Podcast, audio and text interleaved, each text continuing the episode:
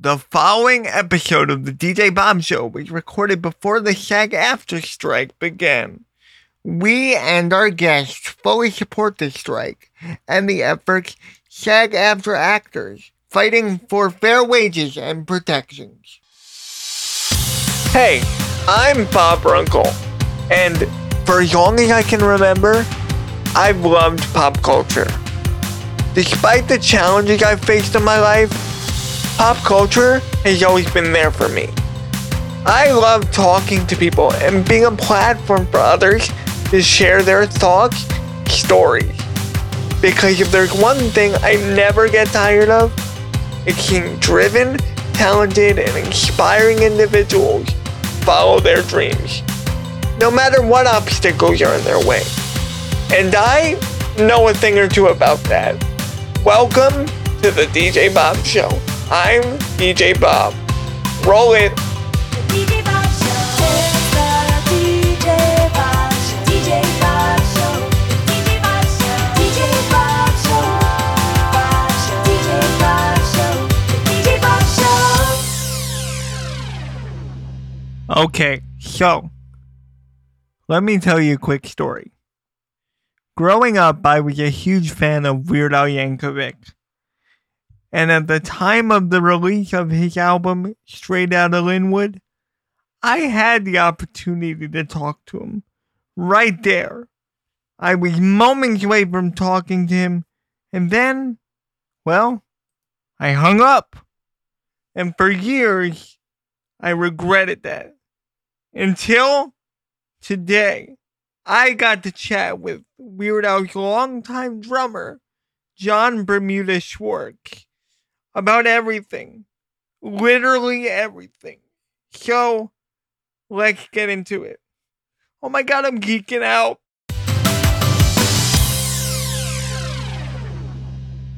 For those that don't know you, could you kind of introduce yourself and give a little bit of an elevator pitch of who you are and what you've done in your career? Well, I am uh, Jon Bermuda Schwartz, best known for being Weird Al Yankovic's drummer for many, many, many years. I uh, met him in late 1980 and have been his uh, drummer ever since on the albums and on the road and in the videos and all of that stuff. Uh, I play in uh, several other bands uh, locally here in Los Angeles. And uh, I, in the last couple of years, have put out two books of my photographs of Al and the band. And both have sold well. first one was a black and white book uh, that came out in late 2020 and uh, has sold out, actually. Some of the stores still have some copies, but basically the distributors, all out of them, there are no more once those are gone. Once those are gone. And uh, then I put out another book of color photos in late 2022, and that has sold very well as well.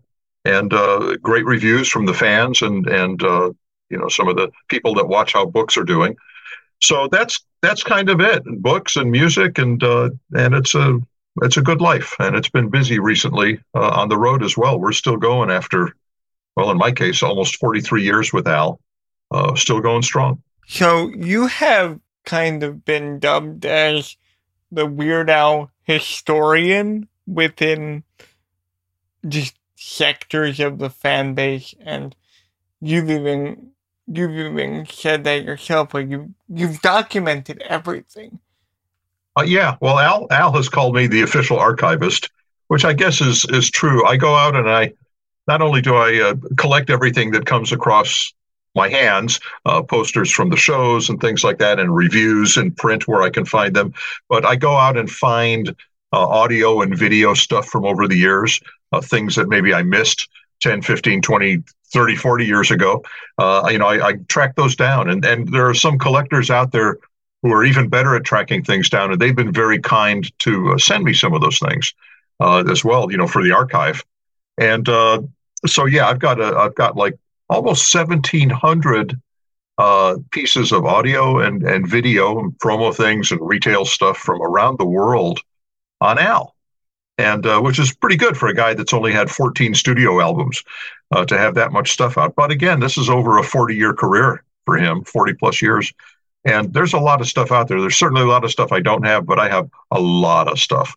And uh, I've I've not only have it stashed away physically, but it's documented uh, in databases. Uh, I've kept lists of uh, all the information about the videos we've shot, all the recording sessions we've done, chart information about the albums.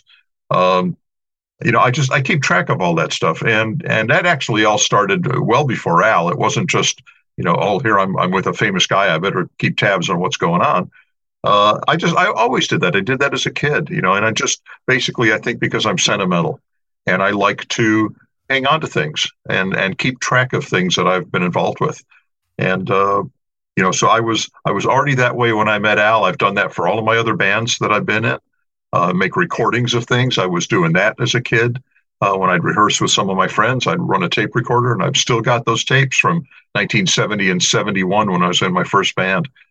And uh, I just, you know, I, I, keep track of that. And then Al has asked me certain things as well. You know, when he needed information for something official and he wanted a definitive answer, you know, exactly when was this album released? Exactly when did we shoot this video? You know, where who was the director? Where did we shoot it? Uh, things like that. I've got all of that information and I've got it uh, with me at all times uh, on the road and on my phone and uh, sitting here in front of the computer. It's all in databases. So I would love to call you a historian, but I also love to call you a very creative person, whether whether it be musically or photography or whatever. So, what is the hardest part for you about being a creative person? Oh boy, it's uh, that's that's hard to define. You know, I, I don't know. I, I guess I'm creative as a, as a musician. I'm creative. I don't know if I consider myself an artist. I mean, I, I uh, you know, I create drum parts, of course. Uh, but with a lot of Al songs, I duplicate drum parts. I mean, whenever we do a parody, there's already an existing uh, music and arrangement and, and the parts and the sounds and and you know, so I go in and duplicate that, which is also an art uh, to be able to do. But I do get to create. I have a little creative freedom, a lot of creative freedom on Al's originals. And and that's nice. And that just comes from somewhere inside. I guess I have a good ear and when I hear something, I sort of know what goes with it, you know, as far as the drumming. Uh and, and the photography end of things, you know, honestly, I mean, I got much better at photography than than I was way back in the day. Uh, I started shooting stuff when I was in my teens, and uh, so I already had a camera in my hand when I when I met Al and started hanging out with him. And I just really pointed the camera and just clicked and just, you know, and, and back in the old days, really didn't give a lot of thought to, you know, good composition of a photo and lighting or any of that stuff. I just, just so many snapshots. And for all of the really good photos that are in these books, and, and they are, I think, the best of the best, there's 10 times as many uh, that that aren't very good at all, that, you know, aren't really worth seeing. So I, I think this is the extent of the photo books I put out uh, 500 plus of the best photos uh, that I've got of Al and the guys, and uh, and I think those are represented well. But I didn't learn to really create with a camera until much later, and I was I was more judicious about the kind of photos I took and framing them, and uh, and also a big difference back in the old days. My, my creative freedom grew because I was able to start shooting digital, which I started doing in the late '90s, and now shooting digital, those photos are free. Uh, back in the day, I had to pay for film, I had to pay for developing, I had to pay for prints. And uh, it was an expensive proposition with the amount of photos that I used to shoot. Yeah, but still, I just shot a ton of stuff. You know, had I been more judicious back in the day, not only would I have saved some money, but I think I would have had more great photos and uh, more possibilities for some great books. Or maybe these books could have been thicker. You know, they could have had more photos, more cool photos in them. But as far as creative things, um, you know, that's nice to think that I'm creative. I just I'm not really sure. You know, I'm certainly not as creative as Weird Al. You know, he's just he's he's a genius in that respect. So on that note, when you're given a demo of a song that he's crafted, cause he create he kind of crafts the demos before you're even involved, essentially. So how often are you shocked with what he's done? Like, are you like when you get a demo? What's your typical mindset? What are you thinking? Well, he he usually, I mean, he does in fact do demos of the original songs uh, on his own, and they're not terribly complete. Uh, you know, because he knows we'll know what to do with them. But we need obviously to know arrangements. We need to know you know, melodic structure, uh, you know, the feel of the song. So he'll put into it, you know, it helps to have the lyrics. Uh, I mean, it doesn't, it's not absolutely essential, but in, in my case, I don't want to do something that will step on the lyrics. I don't want to do something so rhythmically out of the rhythm that he's singing. Uh, so, I mean, it is important to hear the lyrics, certainly for me.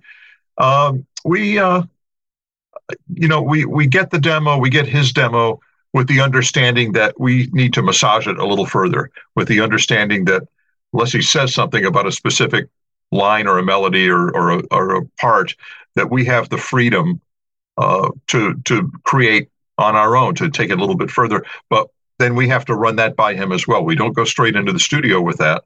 We then, as a band with Al, we record a demo with Al. So th- so now after we've had a chance to sort of listen to what he's done and think about a way to take it maybe a little further, we then record a demo so that Al can hear it back, you know, in a way that he didn't think about it in the first place.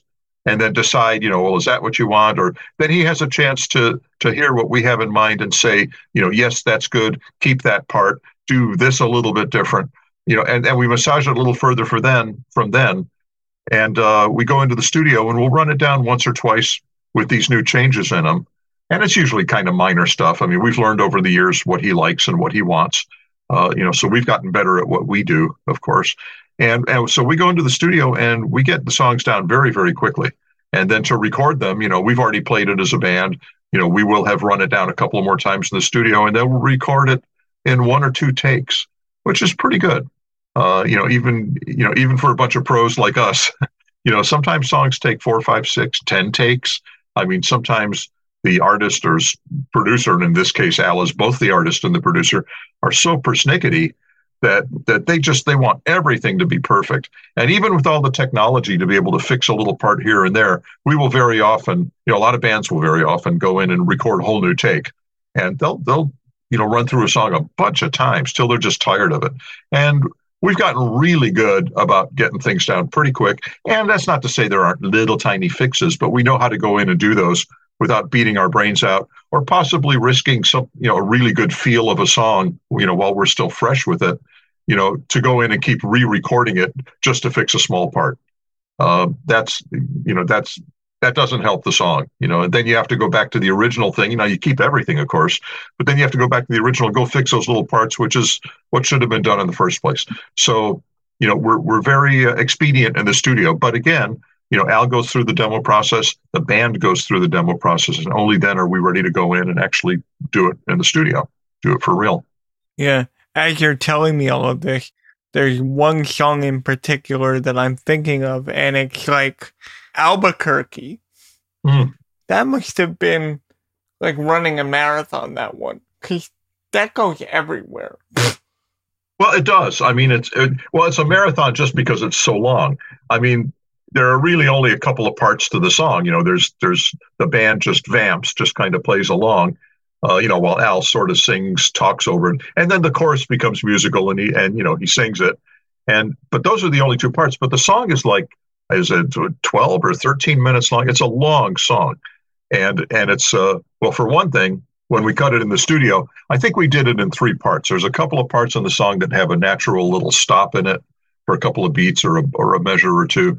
And I I recall that we would stop at that point because it's a pretty fast song as well. Yeah. We would stop and then we would we would uh, punch in, we would basically pick it up where uh, where we left off, you know, in time and and so you know and so we were fresh you know so it sounded energetic still well and th- and that worked out really well i mean i believe we got that song we did it in in three sections but every section was like one take. We got each section down and and basically was done after that but certainly it took longer than 13 minutes to record it. Now live we don't have that luxury. We can't just stop and you know rest for five minutes. Uh, we have to play it. We have to play it as is. And in fact uh, Al very often will stop the song at the end, stop the song near the end, and and then say, oh, I, I lost my place. And then we have to start over at the beginning. And, and then we go for a couple more minutes, and then he remembers where we were at, and then we finish up the song at the end. I mean, that's that's not really a secret. The audience always knows that's coming. Uh, there was one time we got almost to the end, and he did that, and we started at the beginning, and we went through the entire song again. It was like a twenty-five minute song by the time we finished it. And and that's at the end of the show. That's after we've already played for an hour and a half. So we're, you know, me especially, I'm tired. I can't play that long that fast, you know. So that that's a tough one.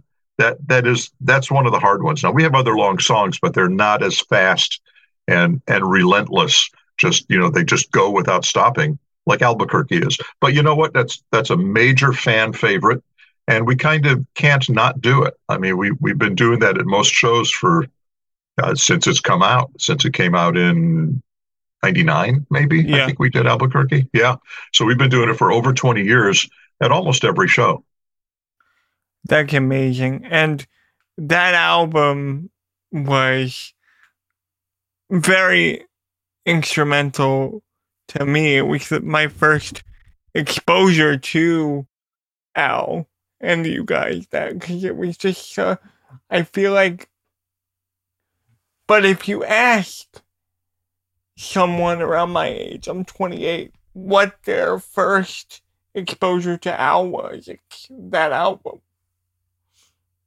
You were very young. You were like four or five or something. Yep, exactly. Because wow. because uh, Radio Disney played their own version of the saga begins where he had Al had to change one lyric. Oh right. I so as as the historian, do you remember any talk about that? Like what? Well, I, I yeah, I, I, do remember, and the lyric was uh, something I, I, I don't remember the exact words leading up to it, but but the line was, uh, you know, he was hitting on the queen, like he was, you know, trying to trying to to uh, uh, take her out, trying to ask her out, you know, trying to pick her up, and but they didn't like the line hitting because it sounded like he was, and I don't know why, because the lyrics didn't point to that. It's just Al chose that word, you know, he's trying to he's trying to make time with her, right? And but they didn't like the word hitting because it sounded violent. In the meantime, they're playing Britney Spears' Hit Me Baby One More Time and didn't think anything of that. But anyway, Al changed the lyric to, uh, I think it was to Talking to the Queen. Yeah. And and that's what they put. They had a CD. They had like a, a compilation CD, and that's what they put on their CD. So there is, in fact, uh, that's a legitimate released version with that one word difference. I have that. Oh, cool. Yeah. Yeah, so that that was it. That was the word was hitting. They didn't like that, but they they ignored it in at least one other case. They just took that opportunity to make Al change it. He went back in and did it, and uh, you know. It was funny. I was talking to a couple years ago. I was talking to the vice president of programming at Radio Disney about that, and she'd be like, "I don't even remember having to do that." Wow. Yeah, I mean that that song is so special. The saga begins. Not only is it Star Wars, it's American Pie. Two pop culture sort of touchstones. Yeah. In one, when you when you hear, oh, we're gonna do an American Pie parody, like, is there a lot of weight there for you, like all of you, or is it just we're just gonna do it? Uh, as far as the history of the song and the importance of the original? Do you mean that like that? Yeah, like uh, no, no, yeah, knowing the history and knowing that you're gonna leave your mark on it with this parody here. Well, uh, uh, oh, of course. I mean, you know, some songs are are classic, which Al is not really known for doing. You know, digging. In that case, digging back like almost 30 years, you know, 25 to 30 years to pick a target to do a current parody. I mean, most of his targets for the parodies are, are current, you know, within a year or two, you know, sometimes less than that.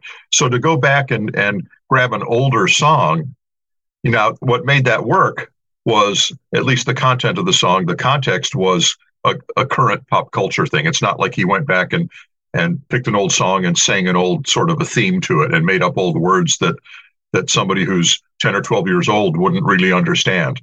Uh, you know, it, it's uh, and that's not the only time he's gone back a bit and and picked an older song for a parody. And, and again, again with the Star Wars thing, uh, he picked uh, Lola by the Kinks, which came out in '71, and and he did Yoda, I think, in 1980. So to have gone back nine years, you know, at that time, that was a long time too. Again, that's that and American Pie, both the Star Wars songs, uh, are are the two anomalies as far as him with his parody targets going back in time a little bit.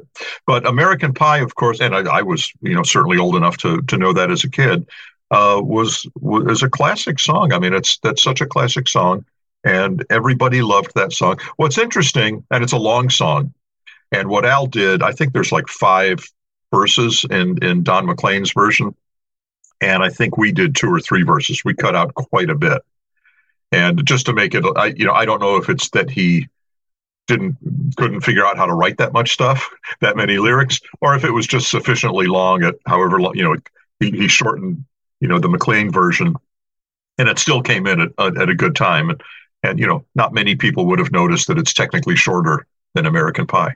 But yeah, there's a couple of verses that are missing.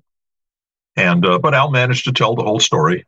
And, and, you know, he made a, he, he makes a lot of creative decisions. I mean, not all of the parodies are done absolutely verbatim. I mean, there's been times, you know, and, and we're pretty strict about copying the original music. Uh, I mean, obviously the lyrics are different, but we copy the original music, but that's not always 100% either. I mean, Al has occasionally thrown in an accordion solo or, you know, or, or certain things that, uh, you know, were not on the original song. And then other things are done 100% verbatim and, you know, without any accordion, you know, if there wasn't any on the original song. And there aren't many songs like that. And, uh, you know, without like wacky sound effects and things like that. I mean, sometimes Al leaves it alone and other times he puts his touch on it. Uh, so it just it, it, depends. Like there was an accordion solo in in uh, oh, what was the song by uh, Crash Test Dummies? Mm-mm-mm-mm. Oh yeah, and we yeah we did uh, headline news, and and there was there was some like accordion little, little stuff on the outro, which was not on the Crash Test Dummies record, of course. So you know, Al Al gets a little artistic freedom. You know, and just so if he wants to change the arrangement, for example, if he wants to shorten a song, uh, he does it. Uh, Jurassic Park was another song where he made where we took out. There's there's a uh, I guess it's what you'd call the bridge, and it's a nice on uh, the original uh, Richard Harris version, of MacArthur Park. There was a very sweet section in the middle where he's you know sort of singing through, you know, very nice story before, you know, before it comes back in and, you know, with the orchestra and all that stuff. And we didn't do that part. Our part, you know, Al made a, an edit. And again, I don't know if, if he thought that maybe it was a little, I hate to say the original was boring, but if, if he thought that for his fans that if that might be boring or something to have that little sweet slow part. Uh, so, so we cut it out. And what's interesting is it's funny when I hear that now and then, when I hear the original, uh, I hear that part come in, and it's like, God, I'd forgotten that it was even there because we played Jurassic Park our way for oh, it's almost thirty years. Thirty years, mm-hmm. and we're just so used to that. I mean, and even and it wasn't even just that. I mean, sometimes he'll make an artistic decision just to you shave off 15 seconds here or there or whatever. Uh, smells like Nirvana is not the exact arrangement that Smells Like Teen Spirit was. Like I think the intro is longer on Smells Like Teen Spirit. But Al cut that. It's like, you know what, let's let's get into it. You know, give him the hook, give him the flavor of it. Let's get into it, start singing it. We don't need that much instrumental. And and so he'll do that. He'll take some creative liberties there. Um, so not everything is is verbatim, but you know, it just again, it's up to Al. You know, and then it becomes Al's version of, of the song. So we we've spoken previously.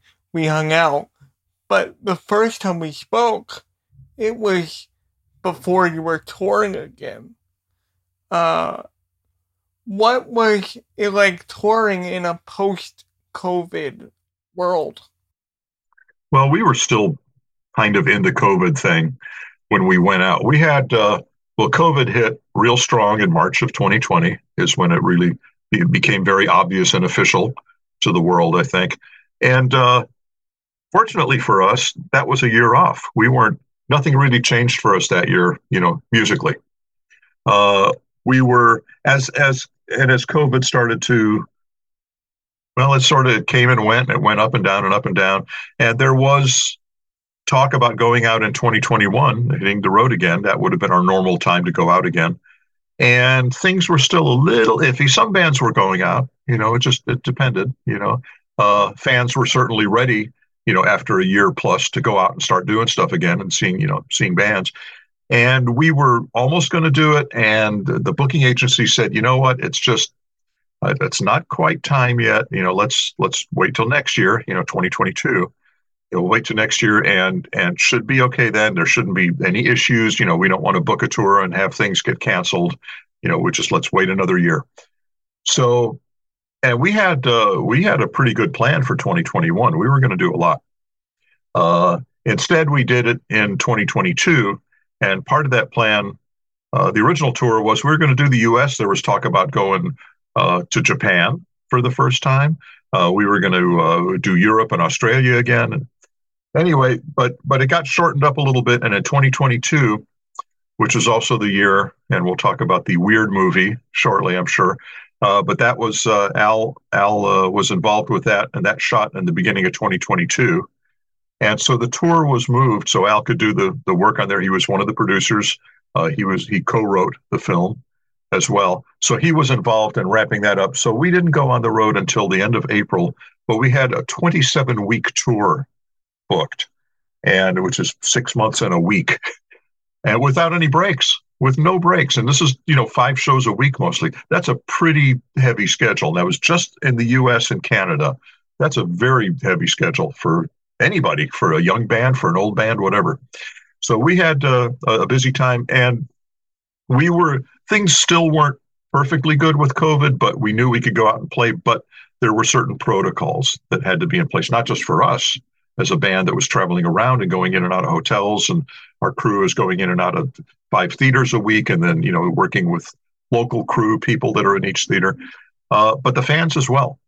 You know would they come out and sit next to each other you know and you know 1500 2000 of them you know five nights a week? Would we be able to make that work?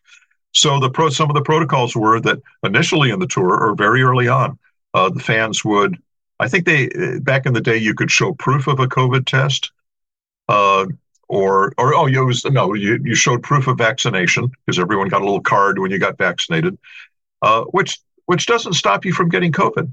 Uh, it just reduces the effects if you do, which is a good idea because I know a lot of people got very sick before the vaccines happened. Uh, so the, so for the people to come in, they had to show proof of vaccination, and if they didn't have it, uh, they could get a COVID test right then and there and as long if they were negative, they could go in and sit in there, and that was okay. So that was the thing. We we tested for COVID every night of the tour, and not just on show nights, but on nights off. Uh, we would we would test. I mean, we had 27 weeks worth of tests every single night. Uh, and uh, there were a few instances of COVID uh, among us. Actually, the entire band and emo eventually uh, got COVID, and nobody got really sick, which is good. Steve Jay actually caught it after the tour, and he he was down for a couple of weeks. He wasn't feeling that good. But uh, Al was actually the very first. We had to cancel four dates. I remember hearing about that. Yeah. Yeah, which which we made up this year, uh, and uh, and then took off to uh, Europe for four weeks and Australia for almost two weeks, and then ended up we ended with five days in Hawaii. We did a, a, show in Honolulu. First time playing Hawaii as a band. We did Honolulu. Then we did a show on Maui uh, in Kahului, which is uh, the main city there. Well, Jim didn't. Jim didn't have that far of a commute. Oh no! Well, he was he, he was very well. Yeah, neither did Al. Uh, Al has a house in Hana. He he has a place on Maui. So after that last date in Maui, he basically just went and spent a week uh, at his other home. You know, I mean, his main home house is in Los Angeles, but he's got a place in Hana uh, overlooking the ocean. Yeah, so funny. Just he went straight there, and he was he was home. He was you know he just he hung out for a week or ten days. It's so funny. One of my early mentors when I started doing this podcast was your front of house engineer this tour, Floyd. Oh, oh yeah. Actually, he was the monitor engineer, but he normally does front of house. That's true. He did monitors for us. Uh, he's a good guy. He was a great guy. He stayed. His wife came out and met him, and, and he stayed, I think, for three or four days. Yeah, he's been absolutely loyal to our show. So when I oh cool, so he basically texted me and we like, hey, I'm doing this. If you want to keep up with me, just text me and we'll check something up. He's he's a good guy. We liked him, and he he did a really good job. And he uh, and he was kind of and you know we did actually have a new front of house engineer as well. I mean, both of them joined us uh, in. Uh, we made up the the four dates that Al missed last year. We made those up in the beginning of February. A few dates in Michigan. There was one in Illinois, one in Indiana, and uh, those were they were new to the uh, to this tour. I mean, they they had not worked with us before. There were no rehearsals. Uh, I mean, we rehearsed the day before, you know, the show, the, the day of the show. We ran through the show so they would know what the heck they were getting into. But there were no there were no rehearsals or anything like that. We just all showed up. We met them that day, and uh, and they they you know about a weekend they were like up to speed. I mean, they they were and they were both really good. Actually, our front of house guy, guy named John Shipp, with two P's. Uh, John was is uh, has been working with Aerosmith for a number of years. And we were, I think, lucky to get him. I think Aerosmith is going out on the road uh, uh, soon, like this year, and and I'm sure John will go out. And, yeah, into next year, yeah. Yeah, and he'll go out and work with them. So, uh, you know, we were lucky to get him, and and he did a great job. Nice guy. Void was a nice guy. It's one good thing about our crew, and you know, we we don't make a lot of changes in the crew, but it's really rare that we get anybody that's a jerk. You know, we get people that are really nice, and that's important. I mean, we, you know, it's important they be able to do their job, but it's really important that they be easy, easy to get along with because the crew, in particular, spends a lot of time together. They spend a lot of time, five days a week, working with each other, and they actually spend a lot of time on days off. They hang out with each other. I mean, it's it's really a family, as is the band, you know, of course, but but the crew you know, and because they work long and hard, harder hours than we do, they have to be able to get along. Got to have a good sense of humor. You know, you can't you can't be an alcoholic. I mean, you can't have any issues. You know, you can't do drugs. I mean, you can't really have an issue that would cause problems in that team because it is a team. It's and it's really important. So John and and uh, Void filled in great. They were they were terrific. So now we have even more connections than we did the last time we spoke. It's great. Yeah, because I, I didn't know him then, so you know it's a, it's a small world and getting smaller. Yeah, and I've I've known him since I was 13 years old. He was the one of the first people who really believed in what we did when we were only a couple months into this thing. Oh wow! Have you interviewed him for yeah, the show? But oh, okay. it's, it's been it hasn't been since back then, so it's it would be kind of like a reunion for all of us. So it'll be really nice. I mean, he only spent two months with us, but I mean, it might be, it was probably a very interesting two months for him. Yeah. it might be worth talking to him again.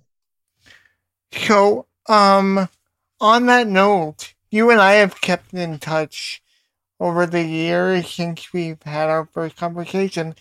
Do you have any questions for me about what I do and my work? I kind of like to turn the tables to see what you want to know about me and what we do here. Yeah, well, uh, well, what do, I mean, obviously you, you do the, the podcast, but I mean, do you do you have a, a, regular job thing that you do? I mean, what do you do? What's what, tell this, me about yourself? This this is, this has been my job since I was 15 years old. Wow. And it all started because there was, you know, having a disability. There isn't, I mean, pop culture was sort of my way into the world. And I kind of, um, I started doing radio shows on internet type stations. And then I got fired and I said, you know what? I'm to start my own show. And I came up with that I I came up with that idea and we launched three weeks later and it was live for five days a week, four hours a day. And I would never do that now with all the physical stuff that that's, that that's, that's yeah. demanding. But like the other thing I want to mention is that like I never used to talk about my disability on this podcast I never wanted it. To, I never wanted it to be like, oh, look at him, he's doing this, even though he like like the poor me approach. Yeah. But but once I started talking about it, it created a conversation that myself and the guest wouldn't otherwise have because they're not they're not thinking like that. They're not thinking about disability and when they hear it they're like, "Oh, yeah," and then it opens up their mind a little bit. So, it's a real give and take. Well, I think it's it's you know I mean the the people who are listening you know will learn about me. Uh, there's no reason they shouldn't learn about you. Yeah, I mean that's why I really I really feel like though like when you're being interviewed, you should have the floor to ask questions too. Like we're having a talk. That's it. Well, now you you said you had. Uh, how did you? Uh, well, how did you hook up with uh, Void, for example? Uh, did you live near him, or or how did you run into him? He was doing he was doing sound for one of the first bands that I interviewed. They were a punk rock band called Push Play out in Long Island. And they were doing a show at my middle school. And I was interested in like the sound aspect of it all. And I met him and I met the band and he let me hung out, hang out with him after the show and see how it worked and that and then I followed him a couple months later to other shows to meet him again, and we've kept in touch ever since. Oh, cool. Now, and now, where do you live now? Are you still out there? Yeah. Oh, okay. Uh, I still am. Uh, I'm, yeah, I'm still out there, and uh, I've been doing this podcast for over 13 years, and it's pretty crazy because people people say to me like, "You're the pioneer of podcasts," and I'm like, yeah, I don't think that because well, no, no, no, you are because that that was pretty. That was extremely new. I mean, I, I've been online almost 30 years. I mean, I literally got online for the first time in 1993. And I only thought podcasts were a thing like in the last maybe 10 years. So you were definitely you were you were in there pretty early. You were right on the ground floor. And what's interesting is that I built this from the ground up. When I start when I started this, people would ask me, "Who set this up for you? Who did this for you? Who? What organization?" And it's like, I did. like, why is it such a big deal? Because I I'm in a wheelchair. Like, do you think? That I need somebody to help. Like, no. like, I have, I taught myself how to use the computer. I only type with one finger. I really adapted to my needs and still creating a quality product. Yeah, well, that's very cool. I mean, it's actually oh, the way the internet is set up. I mean, you you really it, it does allow you to do that yourself. You don't have to have someone uh, you don't really need someone else to do that. You know, now now that's just getting getting your material on uh, you know online. That part's easy. Now promoting it is another. You know, then you got it. Then you have to be creative. Uh, that's that's not always so easy to do, and especially with the amount of content that's out there. I mean, it's there's just there's so much out there. You know, audio and video and images and and there's just there's so many outlets for that stuff and so many people doing it and so much social media that's just really geared towards sitting and watching and listening to stuff like TikTok, you know, for example. I mean, that's not just Facebook again. That's that's a whole other that's, you know, watching videos, you know, and and there was something else like that too a few years ago that had come out where it was really video oriented. And uh you know, and to promoting that stuff is a real art. That's the trick is is promoting it and getting noticed.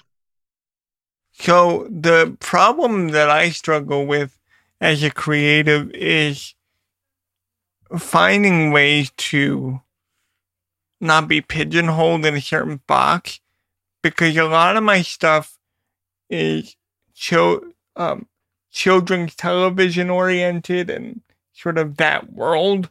And when I do when I do something like this or anything else I'm into, they're like, what? That's not normal. Like I can like I can like other things, you know, Oh, sure. Right. Yeah. Um, but I, my main goal with this podcast is to talk to people that I care that I care about and care about their work, but also like debunk the stigma that people with disabilities like only play it safe and they can't create a quality product. Because when people think of disability sometimes, they kind of see it as less than or something like that. So I try to just like power through any perceptions that people have. Well, you're you're asking the same questions, you know, and, and having the same kind of conversations that anybody has. I mean, there's no there's no difference. You know, for me, I mean, we're just having a chat. That's what an interview is. You know, there's not any aspect to it about about disability or not. It's not about that at all. Now, that being said, do you have any questions in regard to my disability and my workflow, or is there anything you'd like to know? Just to Well, what- educate yourself a little bit. Anything you want to know? Well, what what is what is your disability? What what do you have exactly? I have cerebral palsy, Oh, okay. and my my form of cerebral palsy is quadriplegic, so it Hmm. affects all four limbs.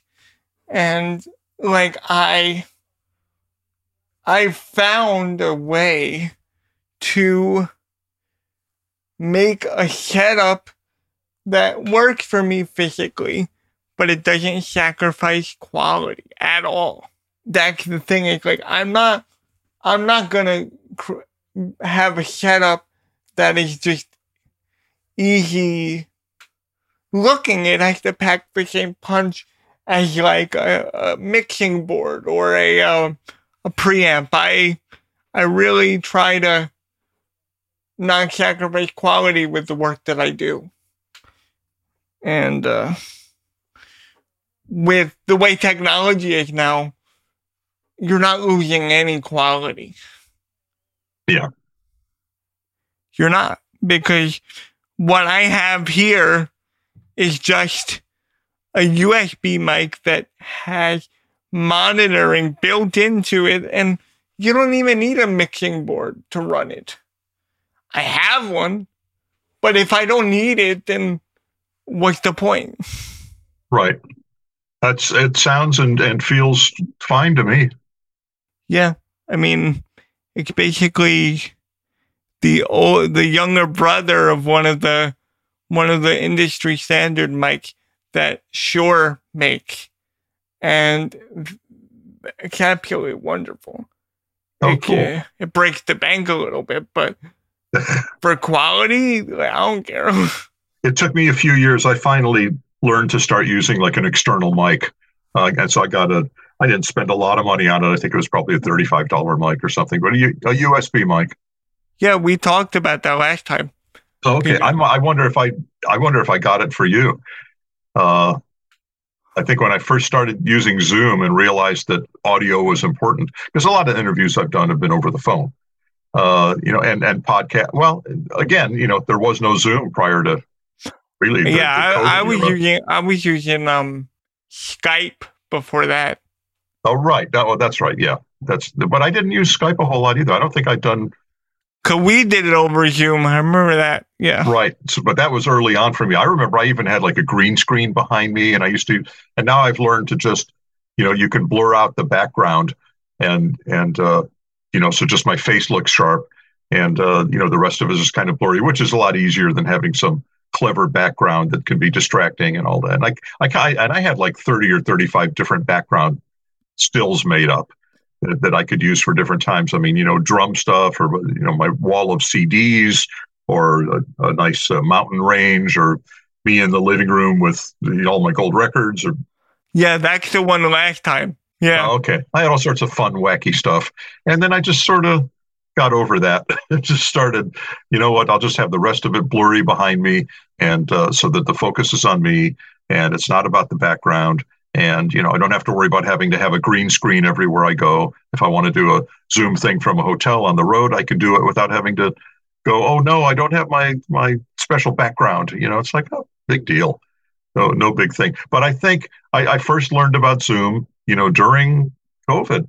I mean, really, that was that was how people sort of visited it also. Zoom was literally a big selling point as an audio nerd because it gives you separate tracks for the guest. Oh, see, I didn't know that. And that makes editing so smooth because when you're working with a full mix, you know this, it's impossible. Like one track with just the two participants on one full track, that's impossible to edit if there's any bleed through or whatever. So, right. I, so Zoom has really been um, a godsend to me and my work. Now, do you have, is there like a pro version of it or something? Yeah. Okay. Cause I don't, I just have cheap free Zoom. So I, I, re- I didn't know that there was, you know, any professional capabilities. But even that, it's like 14 bucks a month. That's not bad. No, not too bad. So I'm gonna ask you I'm gonna ask you a little bit of a um technical question as far as programming drums. Okay. For more of the parody type stuff, because you're emulating a style. And one of the songs that I really wanna highlight is in in the early 2000s. I mean, you've always done stuff with drum machines, going back to like Eat It and other stuff like that. But like when you're doing something like fan fancy with handy, that's some specific like patches and patterns. So how do you how do you go about emulating that? Do you have stems? Do you just listen to it a bunch? Like, what's your process?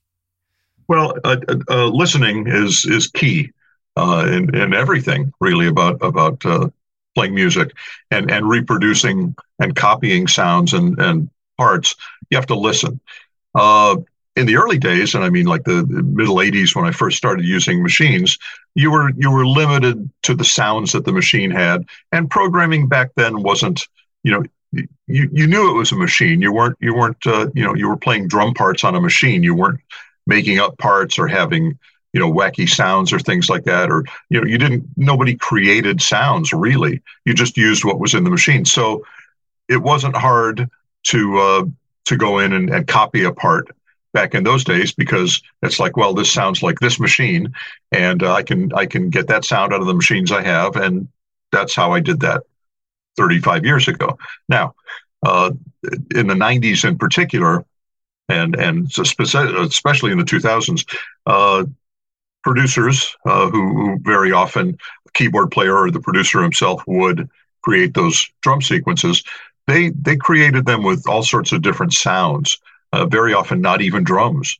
You know, they just they would take different sounds that they liked. They would modify sounds of real drums. They would layer them together and combine two or three sounds to create a completely new sound. And these things weren't in machines. You you this was another thing. It's called sound design, and it means creating sounds and and massaging existing sounds and and compiling them to make new sounds. So I had to. I didn't know it, but I was learning how to do sound design by listening to these things and going, I don't, I don't know what they did, but I know that if I take this sound and add this sound, that it's probably going to sound like that thing on, on the original record. And that's how I learned to, to go in. I, I gave up trying to figure out what they did to get those sounds and instead switched to like I'm, I'm listening to that and i'm hearing a little bit of this and a little bit of that i think if i put those together and maybe eq it a little bit or or or truncate it or slow it down or do, you know if i affect these kind of sounds and put them together it's going to make that sound and so the first thing I do when I listen to those records is uh, to the to those recordings is I listen to the sounds themselves and I I create the sounds. I, I make the sounds, and it you know I got really, if I may say so, I got really good at that. You know, I wasn't 20 years ago. I wasn't certainly as good as I was you know 10 years ago. Uh, and and and so on. I mean, I've gotten pretty good at that. And then the next step, once I've got the sounds, is I, I go ahead and put together the actual parts. And in a lot of songs, that's not difficult. A lot of songs that are programmed, a lot of hip hop stuff and dance things, it's a four bar uh, section of a drum part, and that that's kind of it. Maybe four bars, maybe two.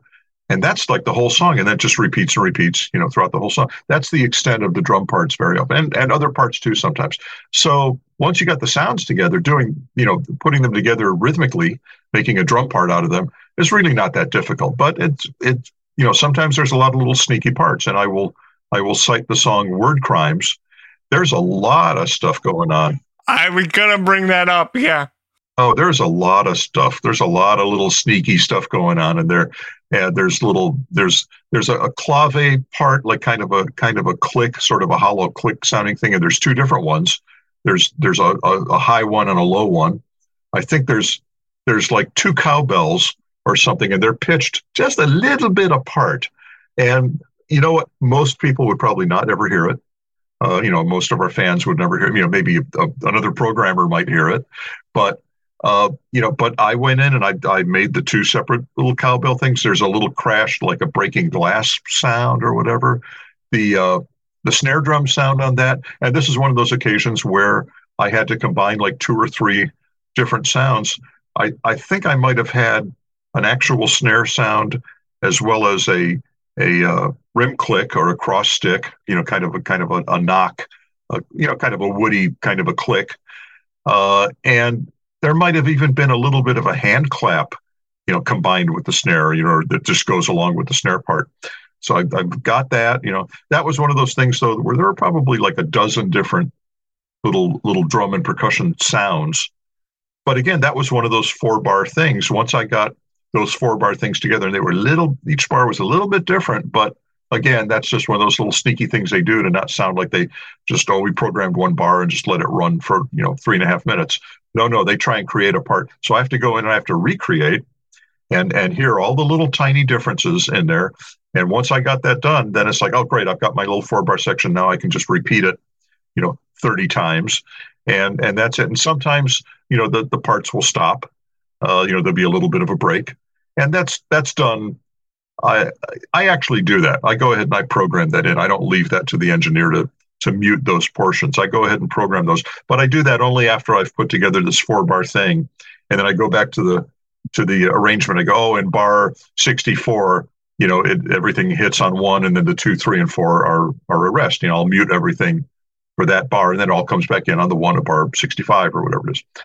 So, you know, I'll I'll do that, and I and I will supply uh, uh, stems, although they're actually they're separate tracks. Uh, uh, basically, I email those to the engineer, and I don't even have to go in. I don't, you know, those kind of things. I don't go into the studio. And on our last album, uh, which was Mandatory Fun from 2014, uh, all of the parodies, all the parodies were programmed. Uh, there was nothing live on them other than, you know, I, I think guitar might have been live, of course, Al's vocals. Uh, so I don't think I, I didn't go into the studio at all for any of those. Uh, I mean, I didn't need to. Uh, I just I sent I sent in the the parts, you know, and of course I know the arrangement up front. I know the tempo up front, you know, so it all lines up. I know how much of a count off to put at the beginning of the song. So when the engineer lines up uh, the the bass player's part and the you know the any keyboard parts and all that stuff, and he lines them all up and makes sure they match, we all have the same you know count off on it. So that all starts in the right place and ends in the right place. I mean that's important too. But but the, the whole sound design thing is uh, that's one of those things i learned with al. That's that's something that most drummers do not do uh, because it's not really what a drummer does you know but it's what i do because i happen to be the drummer copying a bunch of this other stuff and i didn't want someone else doing it i didn't want al to have to call in some other person to do drum parts you know you know even though they're programmed you know, I wanted to do those. And that was how I felt about it early on. That's why in the very beginning of 1985, it was I uh, uh, I bought a machine. I bought a drum machine, and because uh, I didn't want someone else to have to do those parts. It's like I'm responsible for drum parts, whether I'm playing them or not. I'm responsible. So I got a machine. Then I got a different machine. I got an updated machine. Then I got into uh, uh, samples, you know, of different drum parts. And I got into sound design when the samples weren't quite, you know, the, the, the records we were copying had gone beyond just using drum machine sounds. You know, the, those producers were, you know, we were always chasing, you know, the cutting edge of production out there. And, uh, and I learned a lot in the process. Again, something I would not have probably done with almost anyone else. Uh, you know, most guys just play drums, and if something's programmed, uh, a keyboard player handles it or the producer handles it. You know, and it's not a drummer's responsibility. In my band, it is. In Al's band, it is. So now that I ask you this, what is your setup like? What are you working with? I do it very, very backward. Well, I went through a lot of phases, uh, a lot of stages in uh, in my development as a as a programmer and, and in sound design. Uh, you know, and drum machines, of course, you know, that just came from the machine. But by, I think, 90, 92, maybe 1992, I was working with uh, a, a, sampler, an Akai S900 sampler, which was a very, not a very capable sampler by today's standards, but I mean, fine for drum hits and stuff, very popular in the studios. In fact, the, the RAM in it, the memory was so small that that uh, artists, producers that were using those would line up like eight of them to uh, you know to be able to to work them all, to be able to have enough things going at once without having to record one part and then go in and record another. It would take forever to do that. So they would have eight of these playing, you know, like a couple of megs worth of samples, and you know, so they could do stuff more expedient. Uh, at that time, then I started uh, started working on samples a little bit. I mean, I had a computer at that time. You know, I was already well versed in, in audio bit, but I was using MIDI uh, from the drum machine. I would basically sequence the drum machine and let it play the samples. Uh, I got another sampler that had an internal MIDI uh, engine, and I was able to make a MIDI file. And I used to do that in Pro Tools, of all things. And Pro Tools is really not known as a MIDI program, but I, I I enjoyed it. I liked it, and, and laid out all the MIDI notes, you know, like you see them in a studio.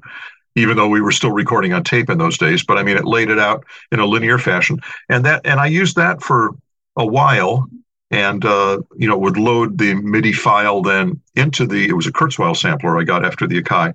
It would load into the Akai, and then it would trigger its own sounds inside or sounds that I put in, you know, my, my samples. And so that was that was very self-contained. Uh, but as far as doing stuff for the studio, I soon began to, um, I began to just lay out stuff, and this is maybe taking a step backwards. I started using, uh, and it was a a SoundForge product at the time, and then became Sony.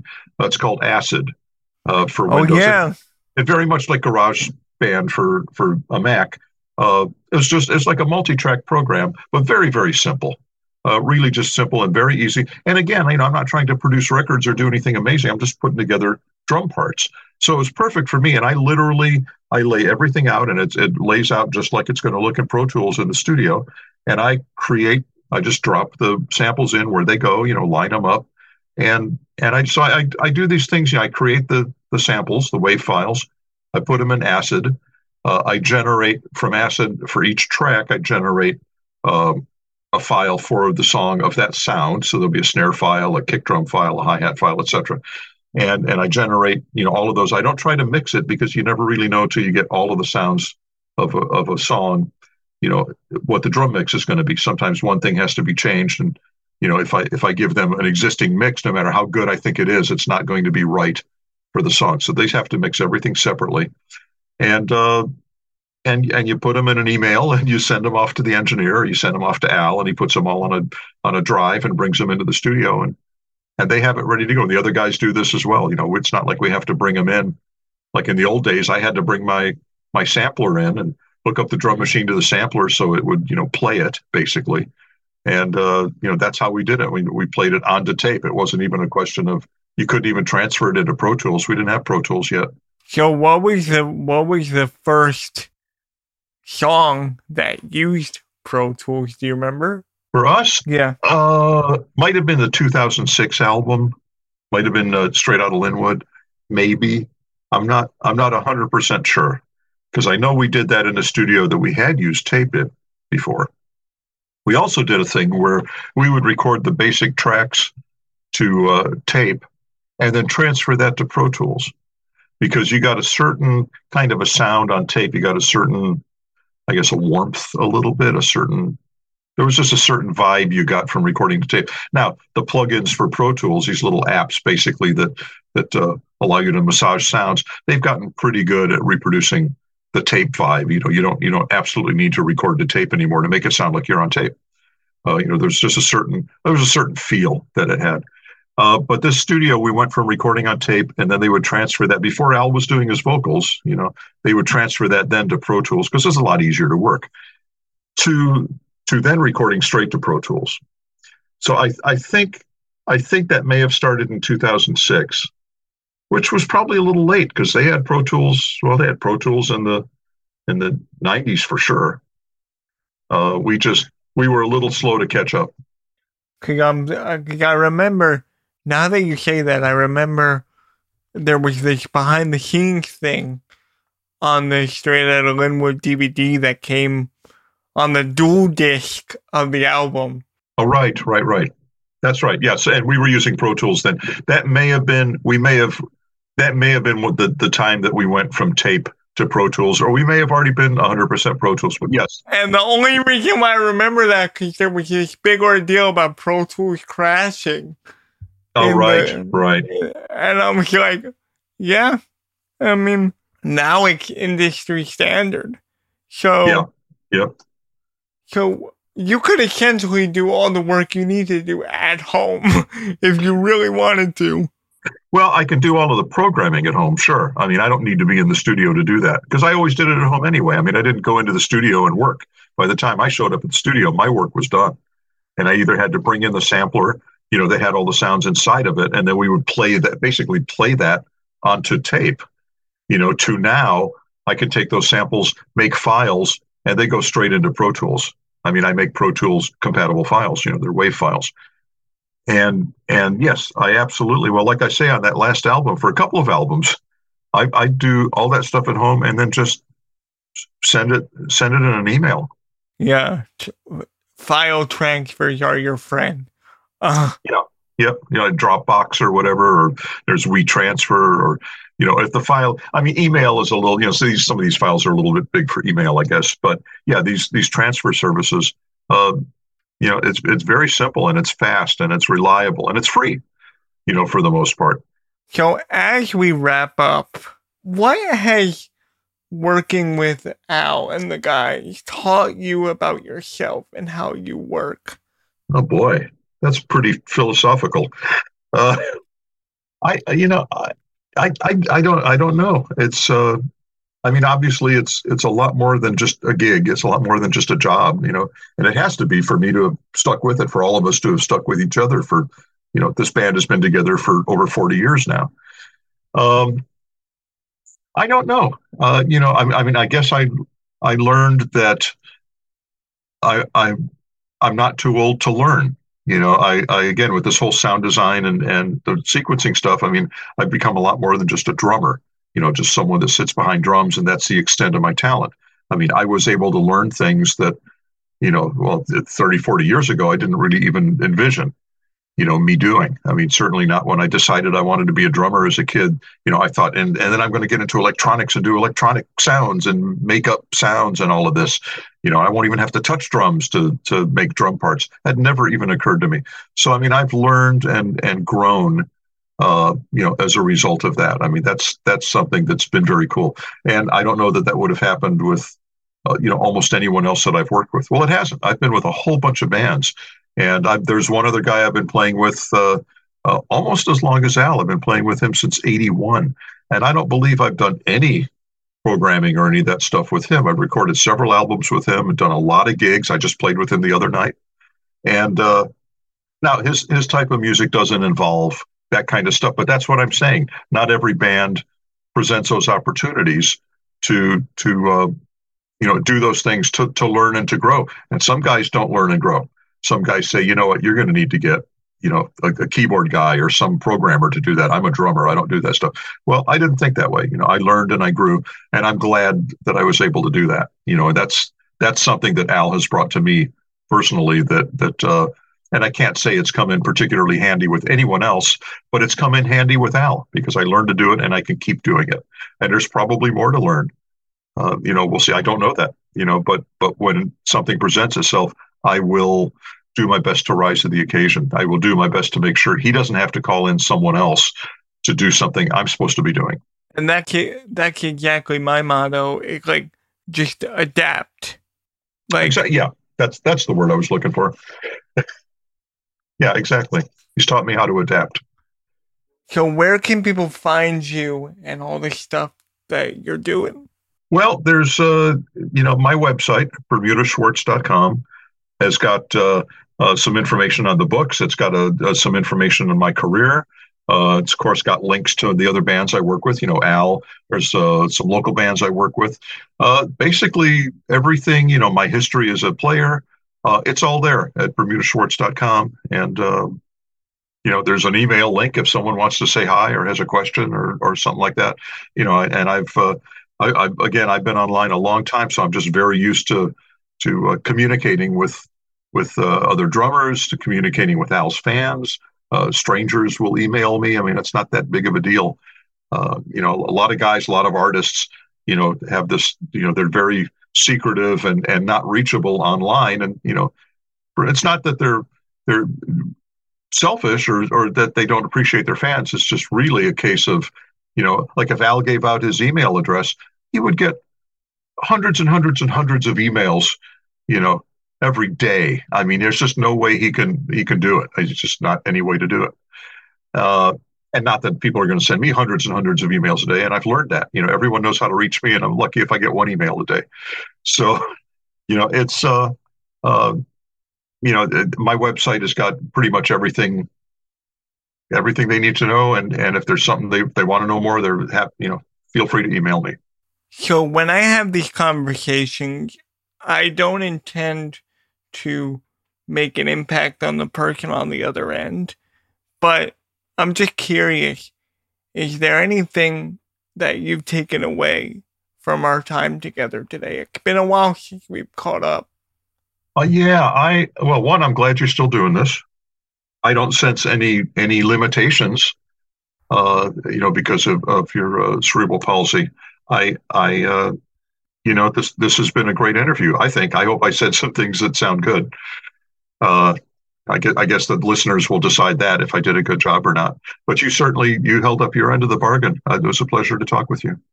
Thank you so much. And I, like I said, I don't, I don't intend to be an inspiration or to inspire the person on the other end. But if I could change somebody's perspective for at least one second, then I've done my job. Well, I think I think you can change your perspective for more than an hour here with us, and and uh, should inspire. There's no, I mean, I you know, hopefully people are inspired by the things I say. You know, I'm I'm not just here rattling off and bragging about what I've done. I mean, hopefully, you know, someone will hear this and go, "Wow, I'm a drummer, but I didn't know I could go in and you know how we you know if I, if I just put my mind to it, go in and work on sounds and parts, you know, and, and I can sequence things. You know, it's it is possible to, you know, that's it's rare, but you know, you can hook up with an artist and have a lifelong career.